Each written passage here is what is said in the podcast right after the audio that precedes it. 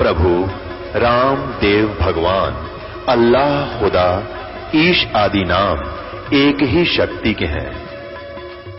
वो कैसा है, कहाँ है, कैसे मिलता है, किसने देखा है? ये प्रश्नवाचक चिन्ह पूर्ण रूप से हटाने के लिए अवश्य सुनिए जगत गुरु तत्वदर्शी संत रामपाल जी महाराज के अमृत वचन। सर्व पवित्र धर्मों के पवित्र शास्त्रों के आधार पर।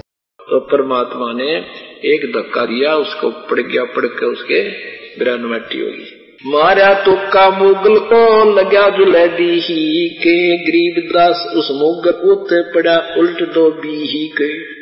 सा सिकंदर उठ खड़े है, कदम पोस कुर्बाने, गरीब दास मंजन महल, भरकुटी में शशि भान।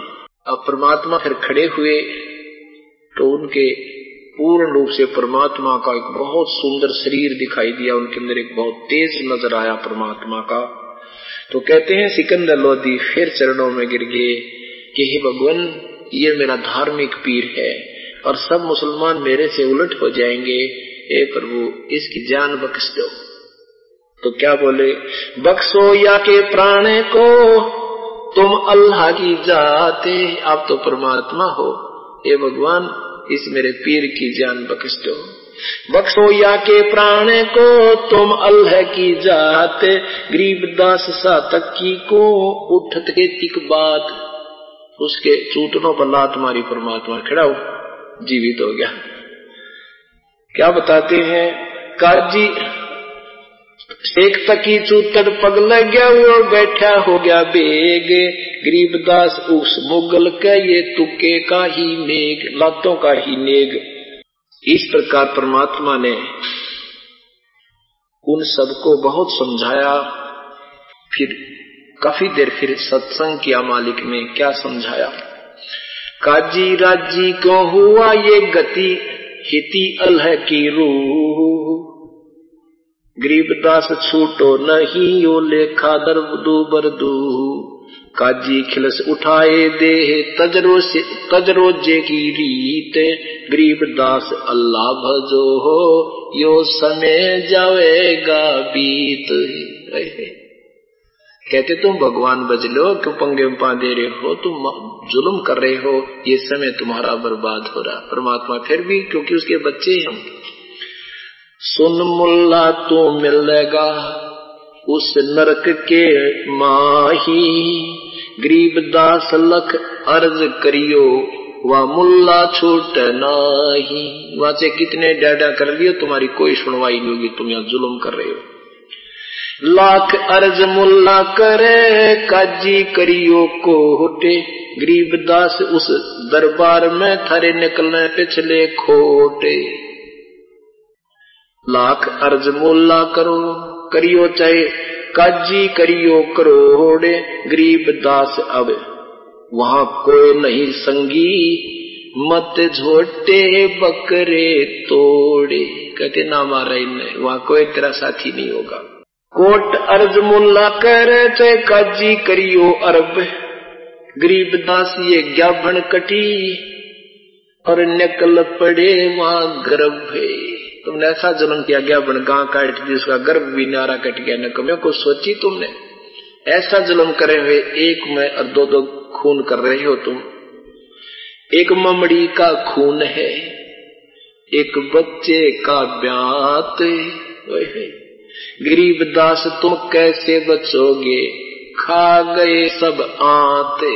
हे मालिक, देख, अपने बच्चे समझ कर भगवान समझाया करते थे, पर ये महिमा के भूखों ने उस परमात्मा की एक नहीं दी काजी पढ़े कुरान को मुझे अंदेशा और गरीबदास उस नरक में गरीबदास उस स्वर्ग में, दरबार में हो खून, हो खूनी, नहीं खूनी को ठोड़।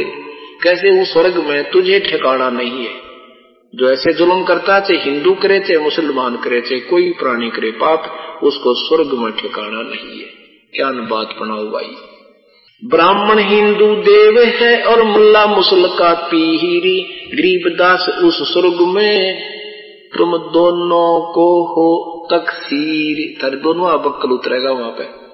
इन ब्राह्मणों का भी और वहाँ इन काजी और मुल्लाओं का भी। तुम यहाँ ही शेर पाक रहे हो, वहाँ कोई ना सुना तुम्हारी। एक काजी एक पंडिता ये दीना दो बे, दो दिए दो दीने। गरीबदास विधि भेद सुने तुम क्यों खाते हिंदू सीने? मुस्लिम मुसलमान के ये हिंदू भी ब्राह्मण भी मुर्गे खाया करते। हम एक बार वहाँ जगन्नाथपुरी में चले गए नो देखने खातिर भगवान ने जैसे मंदिर बचाया था वो स्थान ठीक है कैसा है? तो वहाँ पूछा मैं कहने लगे एक गाइड था हमारा उससे पूछा अभी तुम क्या खाते हो? यहाँ तो कोई फ़सल होती नहीं। बोला मच्छी खाते हैं। तुम कौन हो? बोला बौद्ध ब्राह्मण है।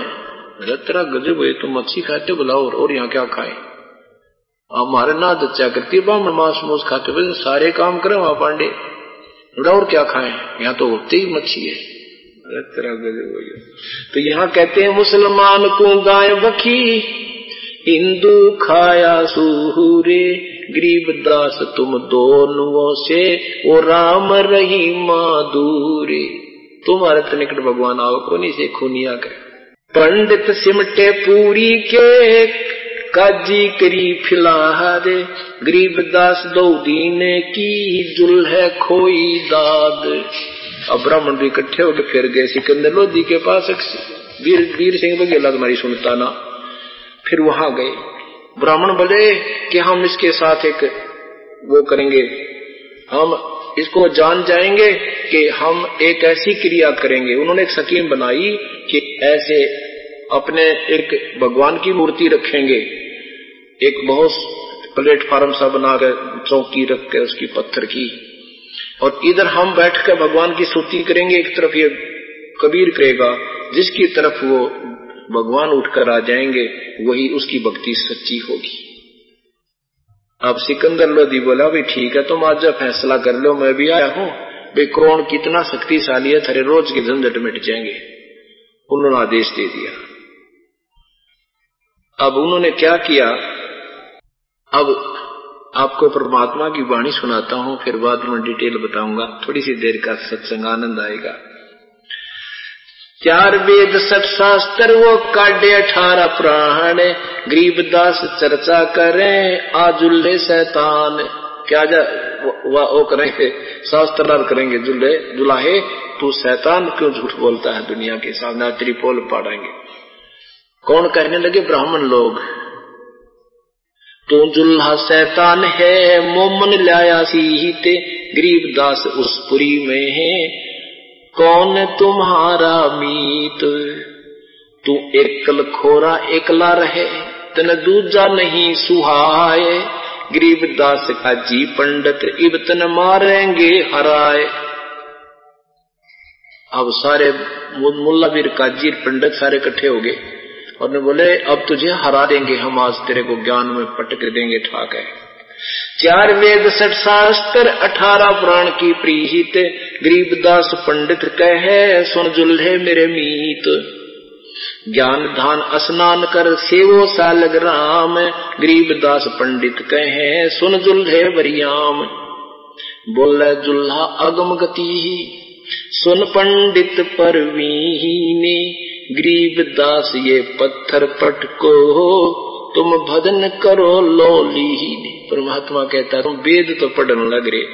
और ठाए फिर पत्थरों ने है तरह के परमात्मा कहते हैं, वेद पढ़े पर भेद न जाने, ये बाचे पुराण अठारह।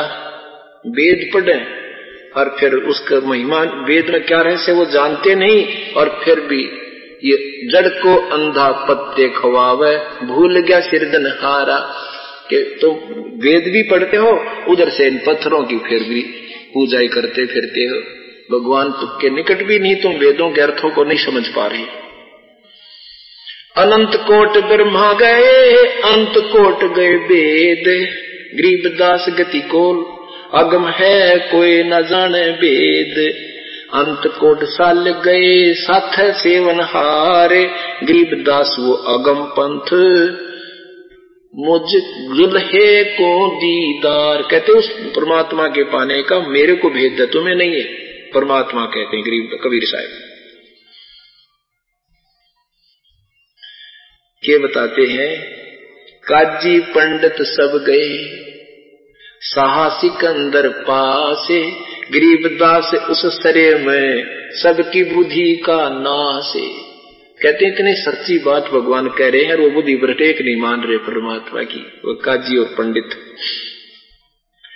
कबीर और रैदास को भक्ति बिगाड़ी मूले, दीपदास दो नीचे हैं, करते भक्ति अदूले अब कहते हैं, ये रविदास जी और कबीर जो है, ये दोनों नीच हैं, ये भक्ति बिगाड़ते हैं। ये हमारी धार्मिकता, धार्मिक भावनाओं को ठेस पहुँचा रहे हैं, झूठ बोल रहे हैं। ये कहते हैं, देवता पूजन के नहीं ब्रह्मा विष्णु महेश समर शक्ति नहीं, ये हमारी बेजती करते हैं। हिंदू से नहीं राम राम, कहते ये ना तक हिंदू हिंदू ने राम राम कहते, ना मुसलमान न सलाम, ये तो सत साय बोलते फिर हिंदू से नहीं राम राम, मुसलमान से नहीं सलाम गरीबदास दो दीन बीच, ये दोनों है अलाम, ये नकम्मे है दोनों के दोनों। उमटी काशी सब गई, सट दर्शन खली हीले गरीब दास दोनों नीच हैं इनको। मारते क्या है ढीर? कहते मार दो सबको। दंडी सन्यासी ता सिमट दंडी सन्यासी ता सिमटे हैं बैरागे। गरीब दास ता कन पटे है भाई सबन से लाग। ये दंडी स्वामी, ये दान ऋषि जैस के ऋषि ऋषि के गुरु जी ब्रजानंद जैसे डटले हंडा करके दंडी स्वामी थे ये। कहते, इसे इसे भी नाराज़ हो गए कह ये तो झूठ बोला है, हमारी बेस्ती करता है अब आखिर में राजा सिकंदर बीच में आ गया ने बोला, भाई, लड़ो मत। तुम अपनी शक्ति परीक्षण करो कोई। था फैसला हो जा, झगड़ा क्यों करते हो? तो उन पंडितों ने क्या कहा? कि हम एक ऐसे पत्थर रख, एक पत्थर की सुंदर शिला के ऊपर मूर्ति रखेंगे भगवान की। और फिर हम अपनी पूजा करेंगे, ये अपनी पूजा करो। भाई, जो उनको अपनी तरफ़ बुला लेगा, उसी के, उसी की जो है ना, भक्ति खरी मानी जाएगी। अब क्या बताया? काशीपुरी के साले गम सभे समेटे आए। क्या बताते हैं? पंडित और बैरागी सब हुए इकट्ठे आने। गरीबदास गुल, एक गुल भया चौकी धरी पाषाण पत्थर की चौकी रख दी। उसके ऊपर एक सोने की सुंदर सी मूर्ति रख दी।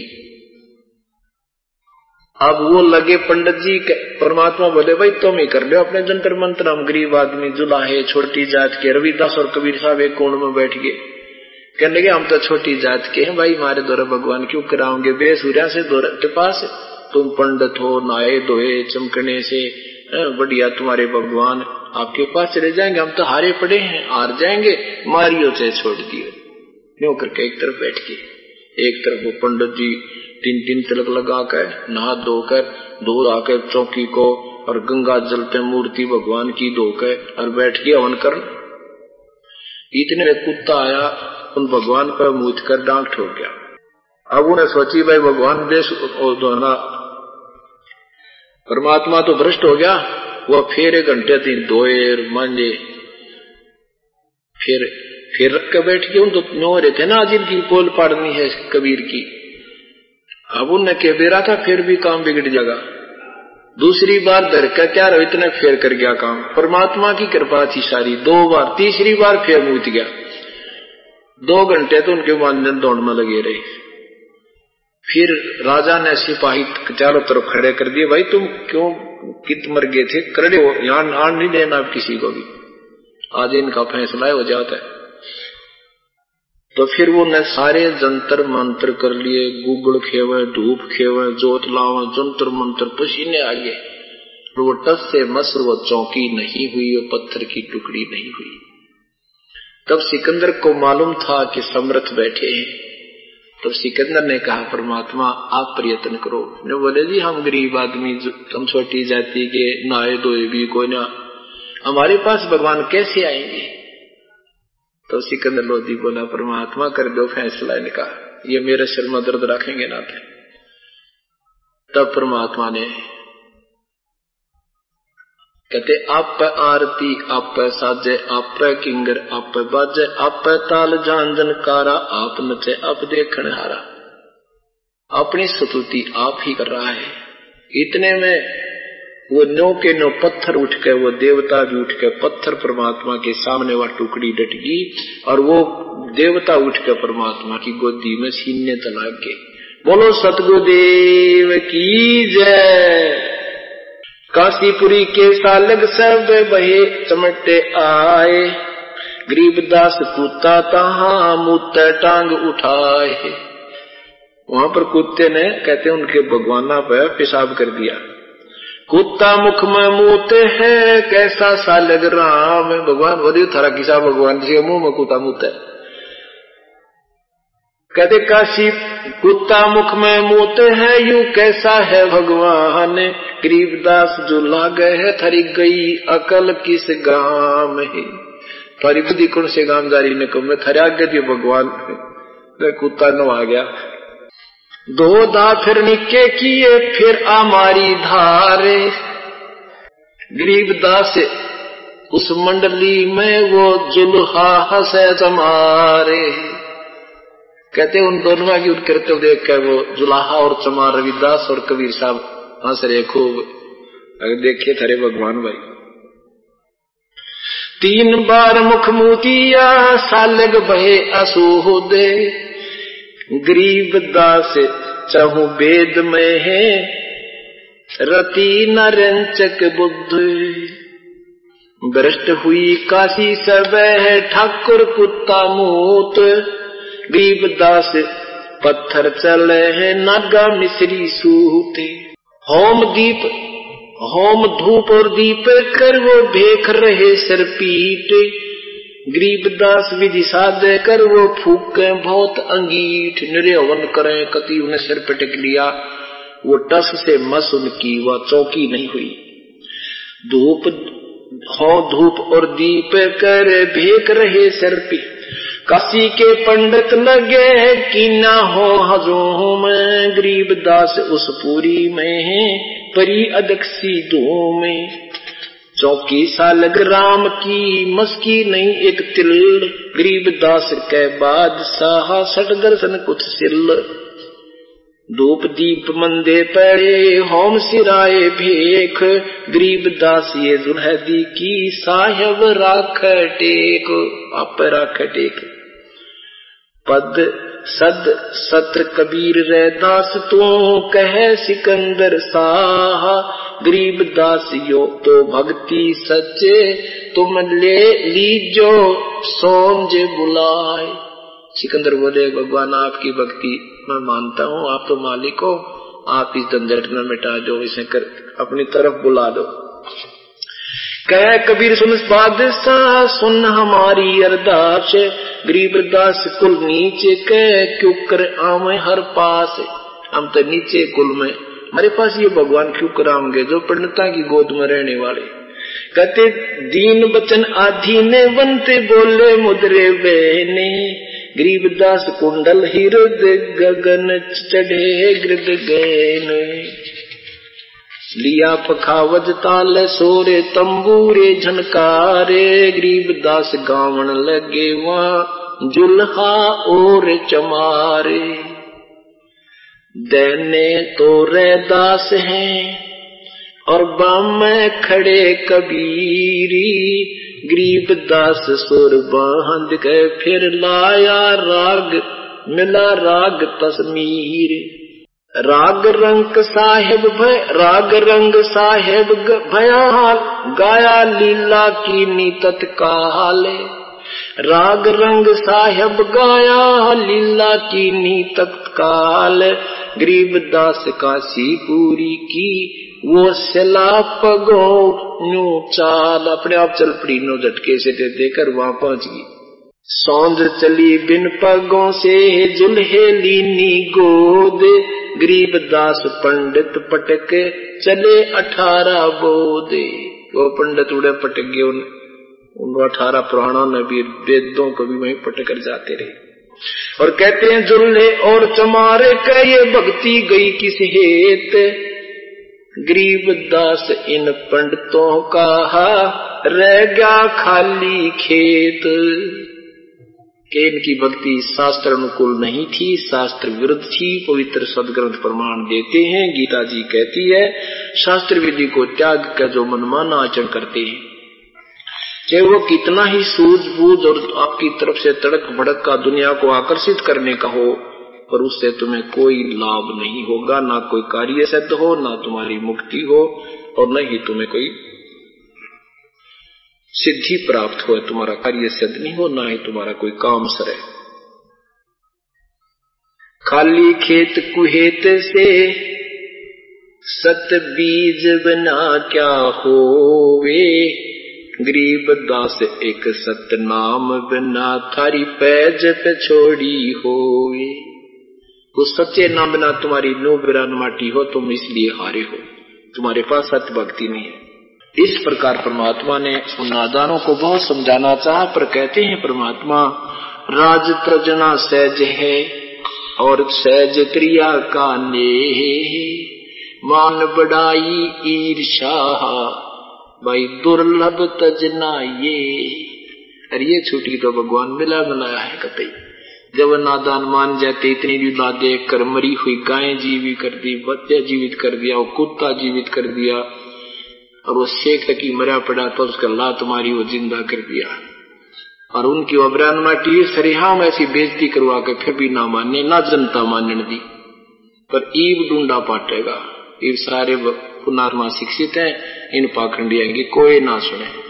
अब पहचानेंगे अपने भगवान को, चलेंगे सतलोक को। बोलो, सतगुरुदेव की जय। कबीर देव, कबीर परमेश्वर। हम काल जाल में फंसी हुई पुण्य आत्माओं को भोली भाली आत्माओं को, अपने सतलोक के विषय में स्वयं ही जानकारी देने के लिए आते हैं। और हमारे इन कष्टों को देखकर वो बहुत दुखी होते हैं। क्योंकि हम इस काल के धोखे में जाल में फंस चुके हैं। इसने हमारे ऊपर एक सम्मोहन क्रिया कर रखी है। इसने हमें विवश किया हुआ है अपने तीनों पुत्रों के माध्यम से। रजगुण ब्रह्मा के रजोगुण से हमें इतना प्रेरित किया हुआ है कि यहाँ की सुख सुविधाएँ, कार कोठी, बंगले, दो कोठी बना ली, फिर चार बना लूँ दस एकड़ ज़मीन होगी, बीस एकड़ बना दूँ और फिर भक्ति करते नहीं, उसी ज़मीन में फिर चूहे बनकर उसी फ़सल को कुतर रहे होते हैं। परमात्मा कहते हैं, ये तुम्हारा मूल ठिकाना नहीं है, आप यहाँ के रहने वाले नहीं हो। तुम बहुत अच्छे लोग के रहने वाले थे। तुम भूल गए उसको, क्योंकि काल ने तुम्हें यही का यही ज्ञान और यही की ये अस्थायी सुविधाओं को दे करके आपको अनजान बना दिया। इससे ज़्यादा आपकी दृष्टि काम करती ही नहीं, ना बुद्धि जाती। और फिर अपने नकली दूतों को भेजकर यही वेदों विरुद्ध, शास्त्र विरुद्ध ज्ञान का विशाल प्रचार करवा दिया। परमात्मा बताते हैं। उस सतलोक में कितना सुख है। उस सतलोक में कितना सुख है। शंखो लहर मेर की उपजे कहर नहीं जा कोई। दास गरीब अचल अविनाशी सुख का सागर सोई।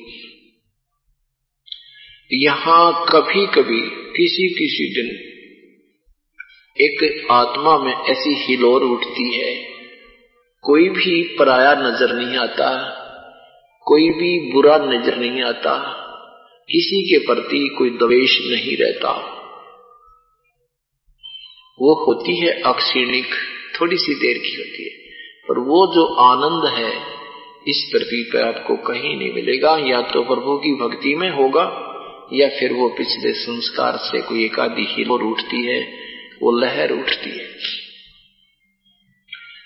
उस हिलोर के, उस लहर के जाते ही उसी तरह फिर वही कुबाड़ भर जाता है। उसने ऐसे क्यों कहा? उसने ऐसे कर दूँगा, उसको ऐसे कर दूँगा, दो के बीच बना दूँगा, ऐसे कर दूँगा।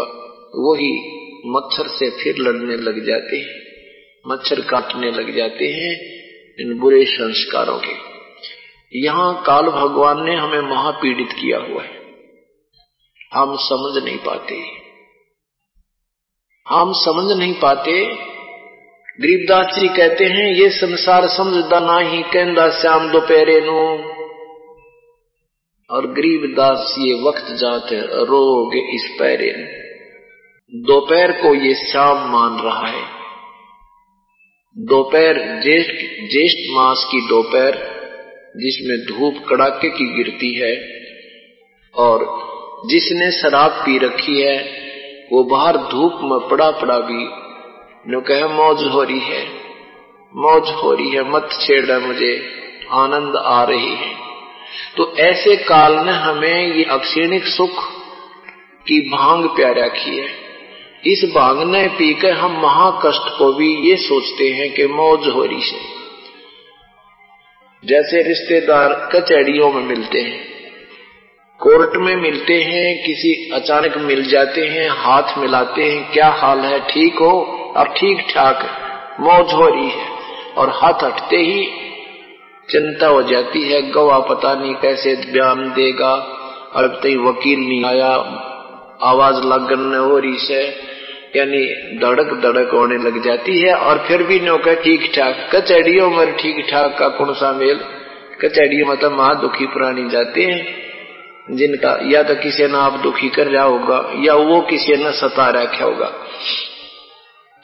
रिश्तेदार मिलते हैं, हॉस्पिटल में मेडिकल में एक दूसरे को कुशल पूछने जाते हैं, किसी का कोई बालक बीमार हो जाए, कोई रिश्तेदार वैसे कोई व्यक्ति बीमार हो जाता है तो वहाँ भी हाथ मिलाते हैं, और ठीक हो हका ठीक ठाक एक बालक है, बस बचे भरोसा है। और ठीक ठाक और बालक बचे भरोसा है। ठीक ठाक ये रहा फिर। तो परमात्मा कहते हैं, इस काल के लाख लोक में कितने ठीक ठाक नहीं। ब्रह्मंड इक्कीसों आग लगी है, या कृत्रिम बाजी सभी ठगी है। इक्कीस ब्रह्मांड में तो हमने कोई सुखी ठीक ठाक देखा नहीं, भगवान बताते भाई तंदर सुखिया कोई न देखा, जो देखा सो दुखिया हो। उदय अस्त की बात करते हैं, मन सबका किया विवेका हो। घाटे बाद सब जग दुखिया के गर ही बैरागी हो। सुख देव ने दुख के डर से गर्भ में माया त्यागी हो। जंगम दुखिया जोगी, दुखिया तपस्वी को दुख दूना हो। आशा तृष्णा सबको व्याप, कोई मैल न सुना हो। साच कहूँ तो जग ना मान झूठ कही ना जाई हो। ब्रह्मा विष्णु ये शिव जी दुखिया जिन ये रहा दलाई सुरपति दुखिया, भूपति दुखिया, रंक दुखी बपरीति हो। कह कबीर कह कबीर और सब दुखिया, एक संत सुखी मन जीती हो। परमात्मा कहते हैं, यहाँ इसी किस ब्रह्मांड में कोई जीव सुखी नहीं है। अगर यहाँ पर कोई सुखी है तो वही संत, वो भक्त आत्मा सुखी है जिसने मन जीत लिया। मन कैसे जीता जाता है? सतगुरु के वचन पे चले। गुरुदेव के वचन पर चले, बुराई त्याग दे। मन चाहता है कि फिर देखेंगे इब का नहीं चलते सत्संग में। फिर देखेंगे फिर देखेंगे। मन चाहता है, एक गुट्टी लाडू के फ़र्क पड़े नाम में। एक का बीड़ी पी है।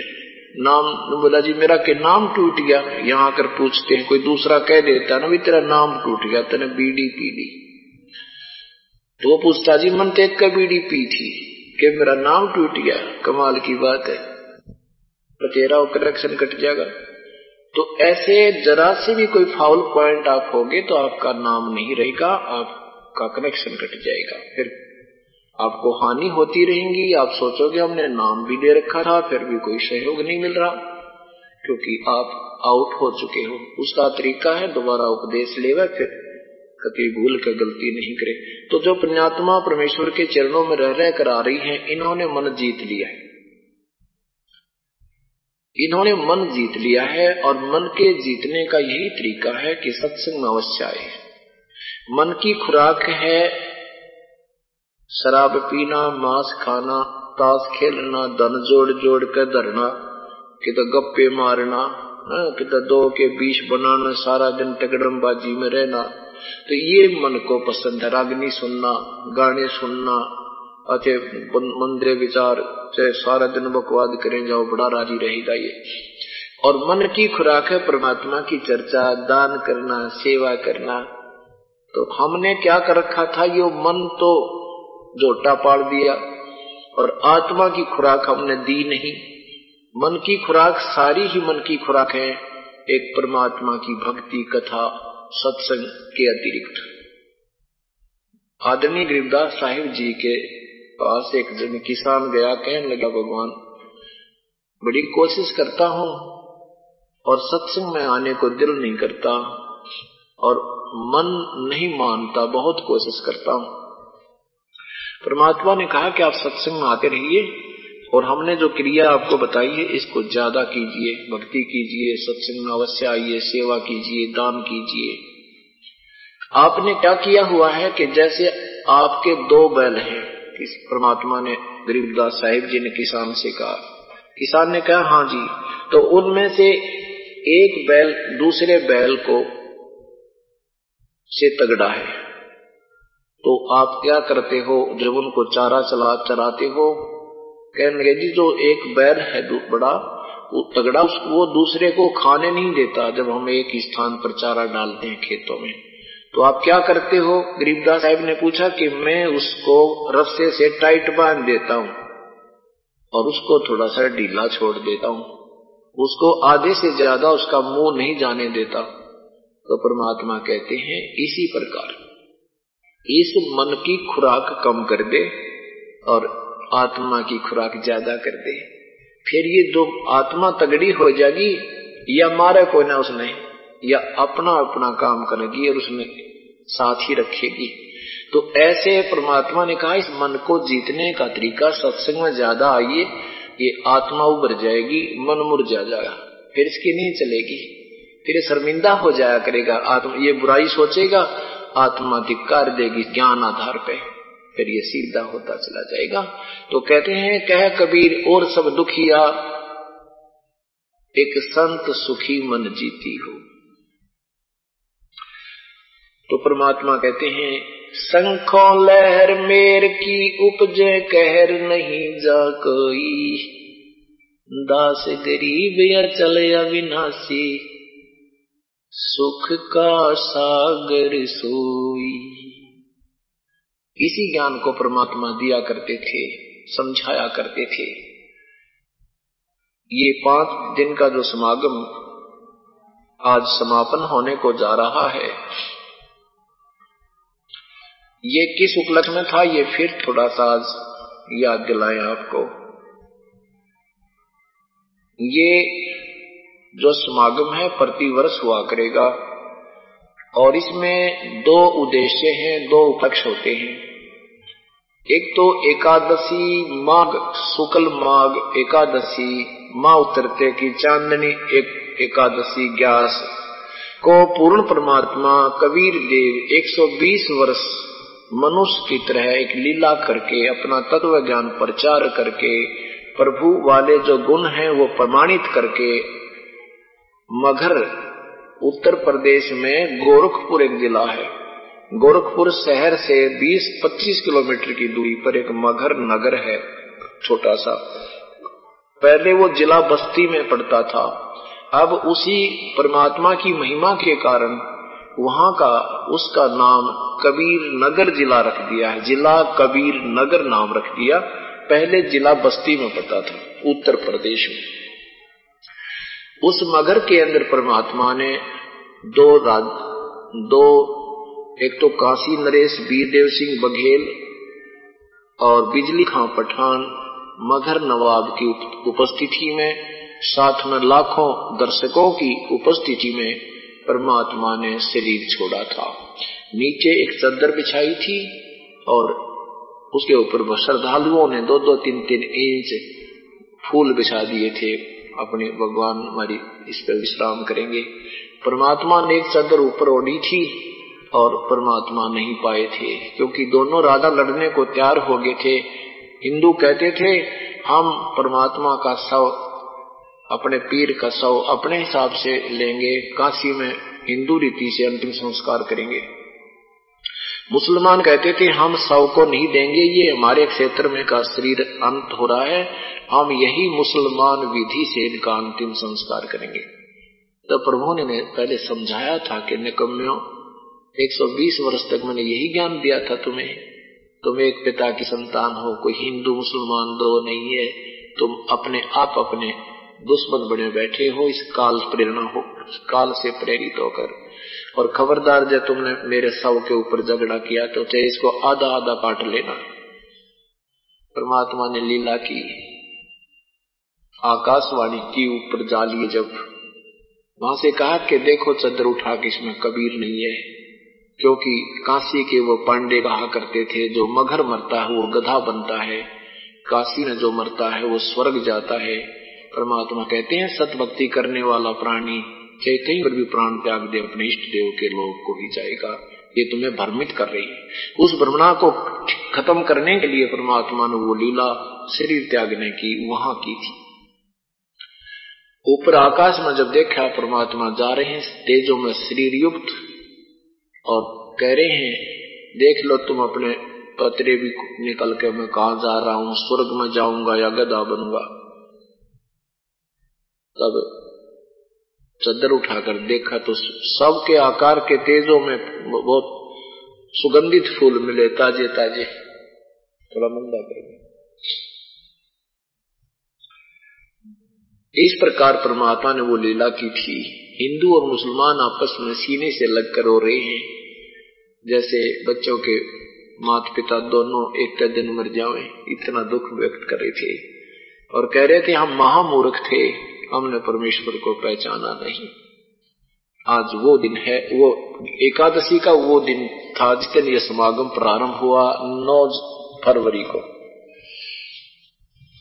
और आज का दिन है मेरे पूज्य गुरुदेव, आपके दादा गुरुजी, आदरणीय, पूजनीय स्वामी रामान, रामदेवानंद जी महाराज का जन्मदिन भी है और इसी दिन उनको 16 वर्ष की आयु में उपदेश भी प्राप्त हुआ था। यही पूर्णमासी, माघ उतरते की पूर्णमासी को। वो अपने समय से ही अपने इस उपदेश दिवस को मनाया करते थे। आज वो भी उपलक्ष्य है। विशेषकर हम अपने कबीर परमात्मा की महिमा ही आपको सुनाएँगे। परमात्मा कहते हैं कि जो साधना तुम करते हो, इससे न तो ब्रह्मा की जन्म मृत्यु मिटी है, न शिव की, न विष्णु की, और आपकी तो मिटेगी कहा? और जिस भगवान को तुम वेदों अनुसार ब्रह्म, जिसको पूर्ण परमात्मा मान रहे हो, वो ब्रह्म भी कहता है, मेरी भी जन्म और मृत्यु है अर्जुन, गीता जी के अध्याय नंबर चार के श्लोक नंबर पाँच में। अध्याय नंबर दो के श्लोक नंबर बारह में स्पष्ट वर्णन किया कि अर्जुन तेरे और मेरे बहुत जन्म हो चुके हैं, तू नहीं जानता, मैं जानता हूँ। और ये ना सोच के ये राजा लोग पहले नहीं थे, ये सैनिक नहीं थे, या तू नहीं था, या मैं नहीं था। अर्थात हम पहले भी थे, आगे भी होते रहेंगे। गीता जी के अध्याय नंबर दो के मंत्र सत्रह में कहा है कि वास्तव में नाश रहित तो उसको जान, जिसको मारने में कोई समर्थ नहीं है। और जिससे सारे ब्रह्मांड व्याप्त है, सारे ब्रह्मांडों का वो संचालक है। गीता जी के अध्याय नंबर पंद्रह के मंत्र नंबर एक से चार में यही प्रमाण दिया है कि ऊपर को जड़ वाला, वो तो पूर्ण परमेश्वर है। और नीचे को तीनों गुण रूपी शाखा है, रजगुण धर्मा सतगुण विष्णुतम गुण, शिव जी। इस वृक्ष के विषय में जो संत जानता है कि तना क्या है, डार क्या है, टहनी कौन है और मूल कौन है, जो ये निर्णय देगा आपको न्यारा न्यारा, वो समझ लेना सह वेदवित वो तत्वदर्शी संत है, वो वेद का ज्ञाता है। फिर उस तत्वदर्शी संत की प्राप्ति के उपरांत उस परम पद परमेश्वर की खोज करनी चाहिए। जहाँ जाने के बाद साधक की फिर मृत्यु जन्म नहीं होते, वो संसार में लौट कर नहीं आता। और जिस परमेश्वर से सारे ब्रह्मंडों की, ब्रह्मांड विस्तार को प्राप्त हुए, अर्थात जिसने सब ब्रह्मंडों की रचना की है। गीता ज्ञान दाता कहता है, मैं भी उसी की शरण में हूँ, तुम भी उसी की भक्ति करो। गीता जी अध्याय नंबर अठारह के मंत्र नंबर पैंसठ में कहा कि, अर्जुन, तू सर्वभाव से उस परमेश्वर की शरण में जा जिसकी कृपा से तू परम शांति और श्लोक को प्राप्त होगा, उस सुख सागर को प्राप्त होगा। संखो लहर मेर की उपज कह नहीं जा कोई। दास गरीब अचल अविनाशी, सुख का सागर सोई। गीता जी के अध्याय नंबर, गीता जी के अध्याय नंबर तिरसठ में कहा कि अर्जुन, ये अठारह अध्याय तेरे को सुना दिए गीता जी के। अब तू सोच ले तन के करना है। अब तू विचार कर ले, मेरी शरण में रहना है तो उठा हथियार और कर युद्ध। नाम भी जप मेरा, और युद्ध भी कर। इस प्रकार तू मुझे ही प्राप्त होगा। गीता जी के अध्याय नंबर आठ के मंत्र नंबर सात में। और उस परमात्मा की शरण में जाना है गीता जी के अध्याय नंबर आठ के आठ नौ दस में स्पष्ट वर्णन किया उस कबीर देव कवियम उस कबीर परमात्मा को प्राप्त करना है। तो किसी तत्वदर्शी संत से उपदेश लेकर के गीता जी अध्याय नंबर चार के चौतीस में जो संकेत किया है फिर उस, उस साधना को करने से तो उसी को प्राप्त हो जाएगा। फिर कहा कि आठवें अध्याय के अठारहवें अध्याय के चौसठ में श्लोक में कहा है कि मेरा भी पूज्य देव वही परमात्मा है जिसके विषय में अठारहवें अध्याय के बैसठवें श्लोक में तुझे संकेत किया है। मेरा पूज्य देव भी वही है। अठारहवें अध्याय के पैंसठवें श्लोक में फिर कहा कि मेरी मेरी शरण में रहना है तो मेरे में मनवा लाओ और मेरे को नमस्कार कर। तो मुझे ही प्राप्त होगा, चिंता ना करे। अठारहवें अध्याय के फिर छठ में श्लोक में कहा कि जब उसकी शरण में जाना है तो सभी मेरे लेवल की पूजा मेरे में छोड़ दे। ये दास आपको तीन मंत्र का जाप देगा। प्रथम आपको जो नाम दिया जाता है, वो आपके यहाँ का, यहाँ की सुख सुविधाओं के लिए दिया जाता है कि जो आपका कनेक्शन बंद हो गया, भगवान से राहत नहीं मिल रही, वो कनेक्शन आपके जारी हो जाएँगे। जैसे आपने टेलीफोन का बिल नहीं भर रखा रहा, फिर लाखों रुपये बिल हो गया, आप एकदम पे नहीं कर सकते। तो गवर्नमेंट एक स्कीम बनाती है कि कोई गारंटर इसका मिल जाए और वो पैसे जमा कराता रहे, किस्तों में तो उसका कनेक्शन कर देंगे। ऐसे ही जैसे बिजली का कनेक्शन आपने ले रखा है, किसी कारण से आप पैसे नहीं भर पाए कनेक्शन कटा हुआ, सुविधा बंद हो गई तो आपको कोई गारंटर ऐसा मिल जाए कि तुम इसका चालू करो कनेक्शन और इसके तुम्हारी किस्तों में पैसे देता रहेगा। तो ये दस आपका इन ब्रह्मा, विष्णु, महेश का गारंटर बनेगा यहाँ। और फिर आपने अपने इस कमाई से उनका बिल भरना है, ये तुम्हें सुविधा दान कर, प्रदान करते रहेंगे। ये पहला मंत्र आपको इसलिए दिया जाता है। इसमें प्रथम और लास्ट के दो दो मंत्र हैं। इस मंत्र में पहला और लास्ट का जो नाम है, वो आपकी भविष्य निधि में जमा होगा, सतलोक जाने वाली कमाई के लिए होगा। किसी कारण से पहला नाम जपते जपते भी कोई प्राण छोड़ जाता है तो भी उसका व्यर्थ जीवन नहीं जाएगा। मानुष शरीर उसको अवश्य ही मिलेगा, चाहे जिसने दस दिन भी नाम, चाहे उसने एक दिन भी जाप कर लिया है, मनुष्य जीवन उस प्राणी को गारंटीड होगा एक कीमती नाम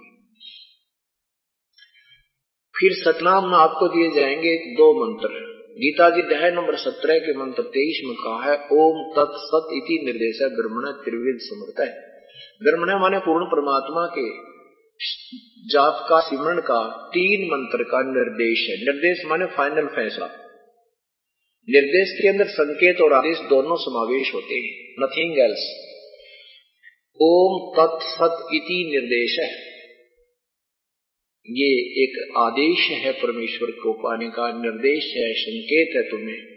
ओम तो ये सीधा ब्रह्म का जाप है। ये तो खुल्लम खुल्ला कहा जाता है। तत् और सत ये गुप्त रखा है। तत् नाम है ये परब्रह्म की भक्ति का और सत नाम है ये सत सत शब्द, ये पूर्ण परमात्मा की भक्ति है। ऐसे ये कह रहा कि मेरे लेवल की जो भक्ति है, वो मुझे छोड़ दे। ओम नाम का जो जाप आपने करना है, ये पूजा नहीं है ब्रह्म की, ये मजदूरी करनी है। और जो दूसरा नाम दिया जाएगा, वो परब्रह्म का होगा, सत्य वो गुप्त है। ये सत्य कई अनजान ओम तत्सत ओम तत्सत ऐसे जाप देते हैं। वो तनाड़ी है जिन्हें कहेगा को नहीं बेरा में। मूर्ख बना रहे सारी दुनिया को, आप भी नरक में जाएँगे। ये नीम हकीम थे। इनको कोड वर्डों का ज्ञान नहीं, तत्व ज्ञान नहीं, दुनिया को गुमराह कर बैठे। आप भी दोषी महादोषी बन गए गुमराह करने के और भोली आत्माओं का जीवन व्यर्थ कर दिया इन लोगों ने। ओम ब्रह्म का जाप है, तत् और सत ये सांकेतिक है, गुप्त है, ये ब्रह्म भी नहीं बता सकता, नहीं दे सकता, इनको ये अधिकारी नहीं है। अनधिकारी के दिया हुआ कोई भी कार्य सफल नहीं होगा। आपने एक सिंपल सा एफिडेविट बनवाना है, या डोमिसाइल बनवाना है ड्राइविंग लाइसेंस भी बनवाना है तो अथॉरिटी जो उनकी गवर्नमेंट की तरफ़ से मान्यता प्राप्त है। वही करेगा तो वो कामयाब होगा, नहीं तो व्यर्थ है। नहीं तो उससे भी बड़ी बढ़ा देते हैं डुप्लीकेट पर। उस समय पर काम नहीं देंगे। इसी प्रकार ये नकली संतों के दिए हुए नाम वहाँ सब फेल हो जाएँगे। वो ये चलेंगे नहीं वहाँ। तो ओम नाम ब्रह्म का है। तो ब्रह्म काल ये कह रहा है कि उस परमात्मा की शरण में जाना है। तो मेरा जो ओम नाम का जाप तूने उस परम संत से लेकर कर रखा है तो वो ओम नाम की कमाई मेरे में छोड़ दे। फिर मैं तुझे सब ऋणों से मुक्त कर दूँगा। हम क्या करते रहे ऋषि बनकर? ओम नाम का जाप या करते, खूब डट के और फिर इसकी कमाई हम स्वर्ग रूपी होटल में खाया करते। महास्वर्ग में चले जाते, हज़ारों लाखों वर्ष वहाँ ठाठ ठाठ करते। काल में तो बेकूफ बनाने का मतलब है हमारा। तो वहाँ खूब मौज उस होटल में स्वर्ग में जो सुविधा है, यहाँ तो कुछ भी नहीं है। इतना सारे कुकर्म वहाँ पर तो ना के शराब वहाँ पर नाचने, गाने, बकवाद, घूमना, फिरना झील सरोवर, फूल, बाग, बगीचे ठाठम ठाठ के रखे, पर वो जेब कटे है सारक की। उसका रोज़ाना की डाइट फिक्स कर रखी, एक दिन में इतना आहार करेगा तो इतना तक खर्चा कटेगा। ज़्यादा करेगा तो ज़्यादा कटेगा। इस कारण से उनको फिर तीन साल पहले अलार्म बजा दिया जाता है कि अब तेरा केवल तीन वर्ष शेष हैं, स्वर्ग में रहने के। जब उसको ये पता चल जाता है तीन वर्ष शेष है, फिर उसको ये भी पता होता है, फिर नरक भी जाना है, क्योंकि वो पाप भी भोगने होंगे। वो तीन साल लास्ट के स्वर्गवासी को, ओए होए, जहर हो जाता है, विष बन जाता है, वो सब बड़े ठाठ दिखे वो कुछ नहीं, उसको दिल अच्छा लगता। फिर उसको पता होता, जाना पड़ेगा जाना पड़ेगा। तीन साल से पहले उसको नहीं बताया जाता। और ये तीन साल पहले बताने के बाद इसकी गिगी बन जाती है, वो स्वर्ग भी उसको तीन साल नरक ही लगता है। तो हम क्या करते रहे? ओम नाम का वही खाक खुर्च कर देते और फिर कंगाल हो जाते। परमात्मा कहते हैं, अब नहीं करेंगे हम इसको बर्बाद नहीं करेंगे। यहाँ की कोई सुविधा हमने नहीं चाहिए। तो ओम नाम की जो कमाई हम करेंगे, ये सर्व धर्मान प्रीतज माम, एकम शरणम व्रज है। सर्व, मेरे लेवल की सभी पूजाओं को, धार्मिक पूजाओं को, धार्मिक कर्मों को मेरे में छोड़ दे। अब ये अनुवाद करताओं ने क्या अनुवाद किया? कि बेटा सभी धर्मों को छोड़कर तू मेरी शरण में आ जा। वर्तमान जाना होता है, ये कहते आ जा। सारे उल्टे अनर्थ कर रखे इन लोगों ने। अब उसमें धर्म कोई था ही नहीं, जब गीता जी बोली जा रही थी। धर्म कौन से छोड़ने थे? ये तो सब धार्मिक, मेरे लेवल की जो धार्मिक कर्म है, वो छोड़ दे, वो धार्मिक पूजाएँ, जो धर्म तूने कर्म किए हैं, शुभ कर्म, और उस परमात्मा की शरण में जा, फिर मैं तेने को नहीं रोकू। मैं तुझे सब पापों से मुक्त कर दूँगा, मेरा कर्जा दे दे तुझा और मेरी शरण में रहना है तो बैठा हथियार युद्ध करना है पड़ेगा कर्म दंड भोगना है पड़ेगा, जन्म मृत्यु तेरी मेरी वही रहेगी। साफ़ कर दिया उसने तो। तो उस परमात्मा के चरणों में जाने से क्या सुख होगा? परमात्मा कहते हैं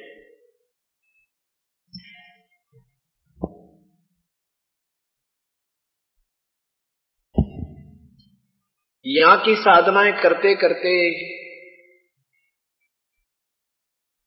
कोटि जन्म तन भर मत होगे, कुछ ना हाथ लग्या रे। कुकर सुकर खरबया बोरे कौआ हंस बुगारे। मन तू चल रे सुख के सागर, जा शब्द सिंधु रत्नागर चल उस सुख के सागर सतलोक में, जहाँ सुख ही सुख है, सुख ही सुख है।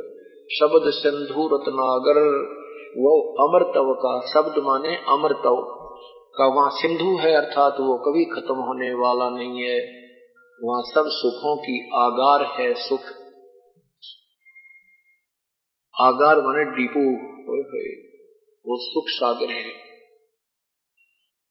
शब्द सिंधु रत्न आगर यानी मुक्ति रूपी उन रत्नों का आगार माने खान है, डीपू है, नरे पड़े हैं, बहुत ज़्यादा वहाँ सुख है सुख है।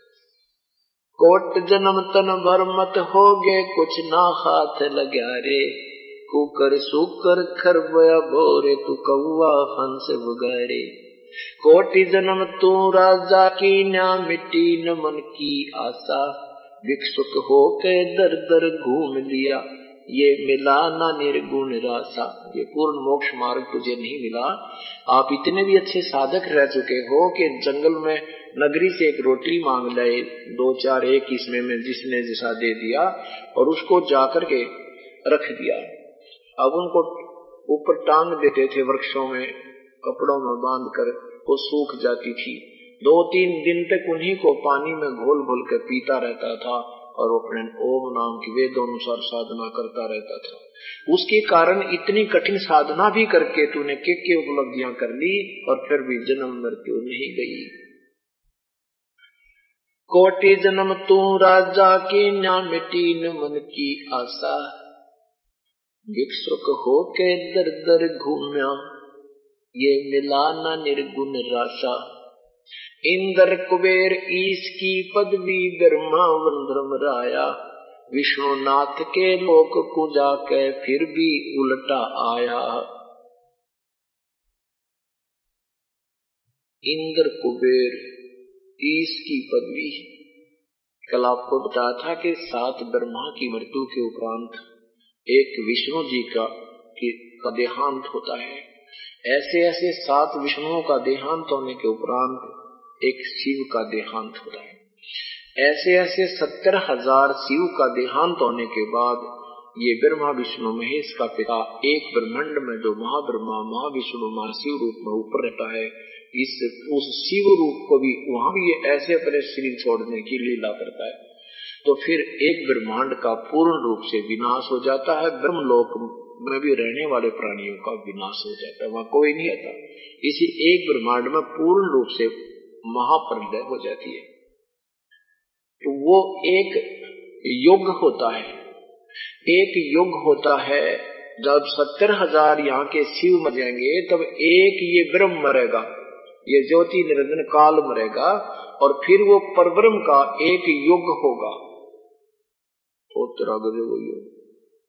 विचार करो पुण्यात्मा, ये तत्व ज्ञान है। और तत्व ज्ञान समझने के उपरांत ही आप प्रभु की तरफ़ तड़प बनाओगे आपको यहाँ की कोई चीज़ अच्छी ना लगे। आत्मा को नहीं मानने, और आत्मा नहीं मानेगी तो कट गए यहाँ से, फिर यहाँ से जड़ निकल गई हमारी। हम सतलोक से ले जाएँगे। और ज्ञान बिना ये जड़ निकल नहीं सकती। कोई न कोई आस्था बनी ही रहेगी, नहीं रहेगी आपके अंदर जब ये ज्ञान समा जाएगा। एक ब्रह्मा का एक दिन कितना होता है? एक हज़ार आठ चतुर्युग का, वो एक चतुर्युग में तिरतालीस लाख बीस हज़ार वर्ष होते हैं। ऐसे ऐसे एक हज़ार आठ चतुर्युग का ब्रह्मा का दिन इतनी ही रात्रि। इसको लंब संप में हज़ार चतुर्युग मानते हैं। तो दो हज़ार चतुर्युग का दिन रात हो गया ब्रह्मा का। ऐसे तीस दिन का एक महीना हो गया, बारह महीने का एक वर्ष हो गया, और सौ वर्ष की आयु है ब्रह्मा की।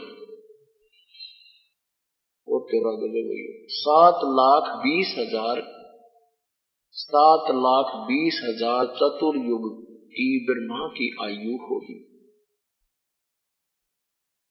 और इससे सात गुना विष्णु की, विष्णु से सात गुना शिव जी की और ऐसे ऐसे सत्तर हज़ार शिव जी मर जाएँगे, तब एक काल मरता है।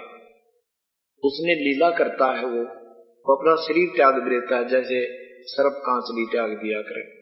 तो ऐसे फिर दूसरी कांचली उतरने का टाइम आगा दूसरा ब्रह्मांड में उसकी जो महाप्रलय होगी, इन सब प्राणियों को भी यहाँ मर जाएँगे, इन आत्माओं को दूसरे ब्रह्मांड में ले जाता है। वहाँ फिर नए सिरे से ब्रह्मा, विष्णु महेश की उत्पत्ति करता दुर्गा और काल ये के यूँ रहते हैं। तो ऐसे उस परब्रह्म का जो, ऐसे एक युग हो गया परब्रह्म का, अक्षर पुरुष का। कौन सा?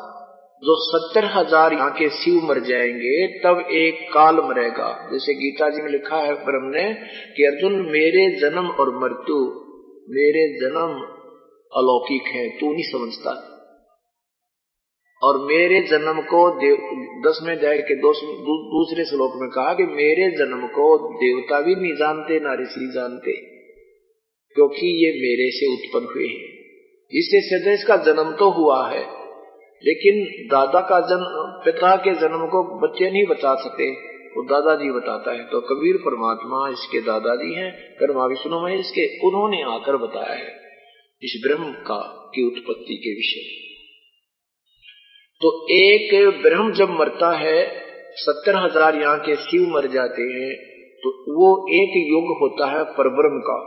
और ऐसे ऐसे एक हज़ार युग की, नोट चतुर्युग ये ध्यान रखना। गीता जी के आठवें अध्याय के सत्रहवें श्लोक में ब्रह्म ने सेंसर युग लिखे और यानी पर ब्रह्म के एक हज़ार युग का दिन, एक हज़ार युग की रात्रि होती है। चतुर्युग नहीं है, उसमें ये ध्यान रखना है। इन लोगों ने गलत अनुवाद किया, उसको चतुर्युग लिखा है। इनकी अज्ञानता की इन्हें गण मातु पर जानते कोई ना। ब्रह्म सुना सुना है, इनको उसका ज्ञान नहीं था। तो वो परब्रह्म का इतना ही दिन, इतनी ही रात्रि होती है। एक दिन, एक हज़ार युग का, और इतनी रात्रि, इसी प्रकार तीस दिन का महीना, और बारह महीने का एक वर्ष, और सौ वर्ष की आयु है परब्रह्म की।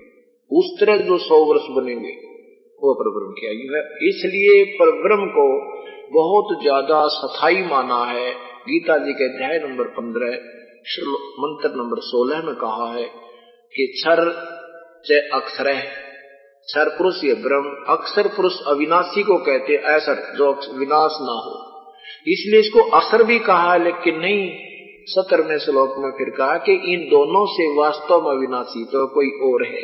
इन दोनों से भी श्रेष्ठ है क्षर से भी और अक्षर से भी। जैसे एक तो चीनी का कप होता है, बड़ा सुंदर भी होता है, एक वैसे कसोरा बना होता है जो कुमार के दया करें वो प्याला सा।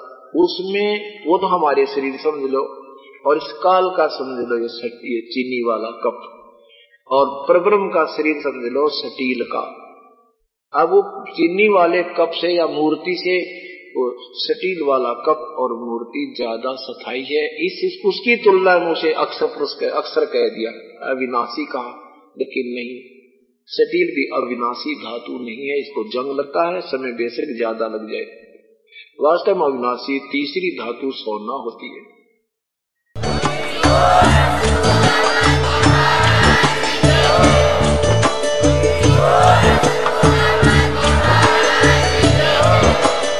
आप सुन रहे थे जगत गुरु तत्वदर्शी संत रामपाल जी महाराज जी के मंगल प्रवचन। अधिक जानकारी के लिए विज़िट कीजिए हमारी वेबसाइट www.jagatgururampalji.org संत रामपाल जी महाराज जी के शुभ आशीर्वाद से पूरे विश्व भर में 500 से भी ज़्यादा नाम दीक्षा केंद्र हैं, जिन पर संत रामपाल जी महाराज जी द्वारा ऑनलाइन निशुल्क नाम दीक्षा दी जा रही है। अपने नजदीकी नाम दीक्षा केंद्र का पता करने के लिए संपर्क करें। Eight two two two eight eight zero five four one